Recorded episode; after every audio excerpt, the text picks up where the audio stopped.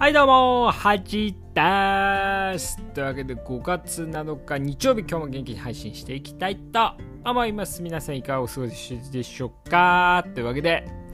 ちょっと危なかったですけどね。はい。皆さんゴールデンウィークはね、いかがお過ごしでしょうかね。はい。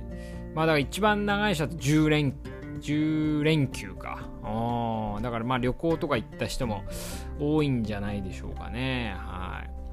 まああのー、今日はね、ちょっと天気悪かったんですけど、その他はね、割と天気に恵まれたね、ゴールデンウィークだったと思いますけど、私はですね、あのー、まあ、ほとんど病院にいましたね。はい。まあ、毎日、まあ、ずっといたってわけじゃないですけど、まあ、4、5時間ぐらいはね、病院にいて、まあ、ちょっとね、論文書いたりとかしてたんですけど、でね、これ聞いてね、偉いって思う人いるかもしれないですけど、あの、これね、全然偉くないというかね。まあだから研究とかね、まあ論文書くなんて、まあほぼ趣味みたいなもんなんで、趣味とかね、自分のことなんでね、別に誰かにやらされてるわけでもないんで、まあ、全然偉くもないんですけど、まあでも、こう休み中にね、やっぱ、なんだろうな、全くやんないと、忘れちゃうんですよね、なんかいろいろ。だからちょっと休み中にちょっとでも進めたいなとかあって、で、あの、試験が終わってからね。だから、去年の2月末ぐらい試験終わってから、もう2ヶ月ぐらい経ちましたけど、ちょっとのんびりしてたんでね。うん。だからこの連休を機会にちょっと気持ちを、とか集中力を高めようってことでやってたんですけど、まあでも良かったです。いい休日でしたね。なんかちょっといいこう次に進みそうなね感じ、うん、こう光が見えてきたって感じですかね。はい、でやっぱ休みのね使い方とか難しいなと思うんですけどあのー、だから社会人になるとね大きい休みってなほぼないんですけど、まあ、学生時代とかね。まあ、今思うと春休みとかねあの夏休みとか、まあ、1ヶ月とか休みあるんでそういう時になんか例えばプログラミングとかね自分のサイトを作ったりとかね、うんまあ、あとなんか1ヶ月で集中してなんかするみたいなのを、まあ、やっといてもよかったかなとかっていうのがあったんで最近社会人になってゴールデンウィークはどっか全部1週間とか10日とかね休んでどっか行くっていうよりは何か習得するのに当ててますがね。うん。でもそれも別に嫌々じゃないですし、結局そっちの方がね、終わった後に、あ、いい休日だったなと思えるんで、はい。まあそんな感じでしてますね。で、えー、っと、あ、そうそう、ゴールデンウィークのね、まああのー、結構、こうペナントレースね、野球僕見るんで、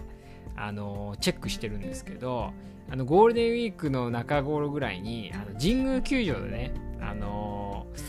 試合があったんですけどあのそれ YouTube で見ててあのちょっと話題になったのがあってあのホームランボールねあの選手がホームラン打った時にホームランボールをあのなんか大人の人とね大人の、まあ、40代ぐらいの男の人と、まあ、子供がねうん、なんかこう奪い合ってとかねこうボールをこうと取り合って結局その男の人が取ってこう喜んでるみたいな YouTube に上がっててすごい叩かれてたりしたんですけどこれね結構定期的にあって前もなんか選手ねあの野球選手が子供にこう外野にいるね子供に投げたボールをこうおばさんがキャッチしてすごい喜んでて周りが引いてるみたいな YouTube 上げられてなんかすごい叩かれしかもね今 YouTube でもう全国にこう顔がね、うん、バレちゃうんでだからその後ねいろいろ会社で何か言われたりあとはもしそれでね Facebook とか Twitter とかで特定されるとすごい批判のコメントとかねダイレクトメッセージとか来るみたいなまあ、そういうねちょっと生きにくい世の中になりましたよね。うんまあ、もちろんねそういう子供のボールを奪っちゃうというかねんまあ大人も悪いかもしれないですけどでもねもしかしたらその人も家に子供がいてね子供のお土産に持って帰るのかもしれないし、まあ、分かんないですよね。あとその本当にね野球好きだったらまあその大人の人もね撮る権利あると思いますしね。うん。何とも言えないですけどまあでもねそういう批判の対象ね。あとなんかファールボールね。ファールボールを身を乗り出して取ろうとしてこう、まあ、試合の邪魔しちゃうみたいな人もまあよくこう YouTube でね流れてコメントで叩かれてたりしますけど、なんかそれもね、まあ、もちろんねやめてほしいですけどそんなに叩かれるほどがなみたいなね、うん、世の中もっと悪いことしてる人いるだろうみたいなね感じですけどね。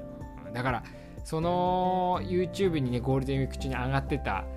こう人もなんかいろいろ被害合わなきゃいいなと思います。だから気をつけなきゃいけないですよねああいう。だから気をつけなきゃなだからこうテンション上がってねなんかしちゃった時ところをねテレビとか YouTube で流されちゃったりしたら困りますから。皆さんも気をつけてくださいね。なんか悪いことしてるとこ取られたりしたらね、うん、勝手に上げられちゃいますからね。まあそんな感じでねあのゴールデンウィークもいろいろありましたけどあとなんかねちょっと最近というかあの動画で見てねこれはちょっとかなり悪いなと思うんですけどあの新宿駅でねたまにあの肩をわざとぶつけてくるおじさんっていうのがいるんですよ。あであの僕の病院の看護師さんもそれでで大体ねその肩ぶつけるおじさんっていうのはこうバッチョな人とかにはぶつかんないで看護師さんとかに看護師さんというかね女の人ね、うん、女性とかか弱い人にぶつけるんですよね。それ多分ストレス発散してるんでしょうけどうちのあの知り合いのね看護師さんもそれでなんか朝ねこうなんか包帯巻いてきてどうしたのっつったらこう肩ねぶつけられて脱臼しちゃったとか言ってね。へえみたいな。そんな人いるんだと思いましたけど。新宿にねいるんですよね。でそれがね YouTube で上がっててでその男のね YouTuber の人がその肩ぶつかぶつけるおじさんをこう背後からねあのちゃんと狙って撮影してぶつけた瞬間に「何やってんだ」って言って警察にこう連れてくみたいなね。うん。なんかそれはねすごいいいと思うんですよ。それはね相当悪いと思うんですよ。さっきのホームランボールのを取っちゃう人と比べるとねやっぱり肩外れちゃったりね最悪こうホームに落ちちゃってね死んじゃうかもしんないんでもうそれは最悪だと思うんでね。だからそういうこうなんか動画とかも上がっててね、うん、まあそれはね動画としてはやっぱいいな今まではね見て見ぬふりというか、まあ、バレなかったことだと思うんですよね。うん。でもそういうのがバレるっていうのはまあ抑止力にもなるしねいいんじゃないかな。皆さんも気をつけてくださいね。東京はねそう肩。僕いつもねこう肩ぶつかってもいいようにちょっと前のめりにして歩いたりねしてるんですけど。そう意味ある。あとなんかホームとかもねこう新宿のホームってこのあれ JR のホームってこのなんだろう。こう防止扉というか転落防止の柵みたいなないんですよ。なんでこう後ろからなんかぶつかられたらね普通に落ちちゃうんですよね。だからすごいかかと側にね体重乗せたりしてますよね。こうぶつけられても落ちないようにみたいな。だからそういうやっぱ防御みたいなねうん必要かなと思いますね。やっぱこのあのー、東京ね大都会東京生きるためにはねそういうこう知恵もね必要になるんじゃないかなと思いますよね。はい。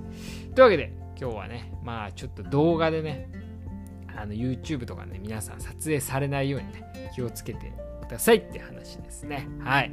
まあ明日から仕事の人も多いと思いますので、皆さん、5月病にならないようにね、はい、気をつけてください。というわけで、おやすみなさい。